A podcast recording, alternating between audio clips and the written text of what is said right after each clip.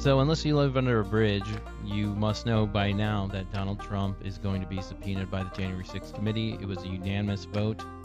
And if you missed it because it was in the middle of the day and you were at work, uh, well, I've got the audio here for you to listen to. It's, you know, historic and I think uh, necessary to play just the vote. But it's worth listening to for sure. I mean, this is feels good to subpoena him. I know he'll fight it. I know la da da da. But it'll be worth giving this a shot. You know, this is this is worth getting him on the record under oath. So here is the audio from the vote. And our Constitution we are obligated to seek answers directly from the man who set this all in motion. And every American is entitled to those answers, so we can act now to protect our republic.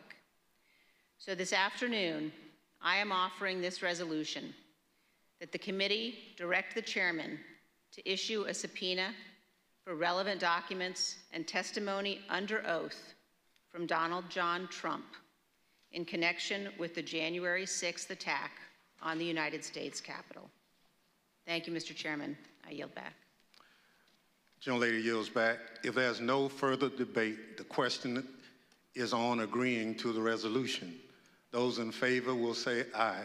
Aye. aye. Those opposed is no. In the opinion of the chair, the ayes have it. Mr. Chairman, I request a recorded vote. A recorded vote is requested.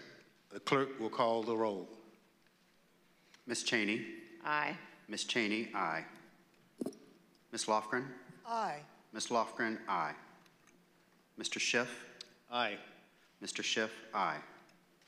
Mr. Aguilar. Aye. Mr. Aguilar, aye. Mrs. Murphy. Aye.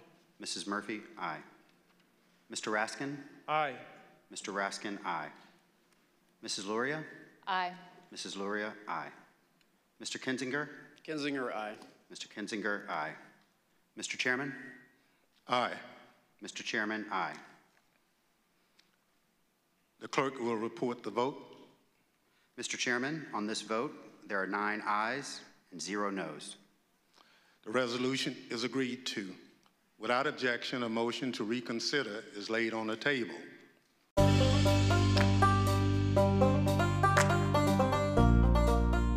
Been a long day coming, and it was a very long testimony. So I'm going to leave you with that. I'll be back tomorrow. Check out Working Report as well, where we have a new episode featuring Phil Rucker from Washington Post, where he talks about the dereliction of duty, the willful dereliction of duty of Donald Trump, and his interview with him after January 6th at Mar-a-Lago. You can check that out at workingreport.com. Thanks again for taking the time to listen. Be well, do good. Onward!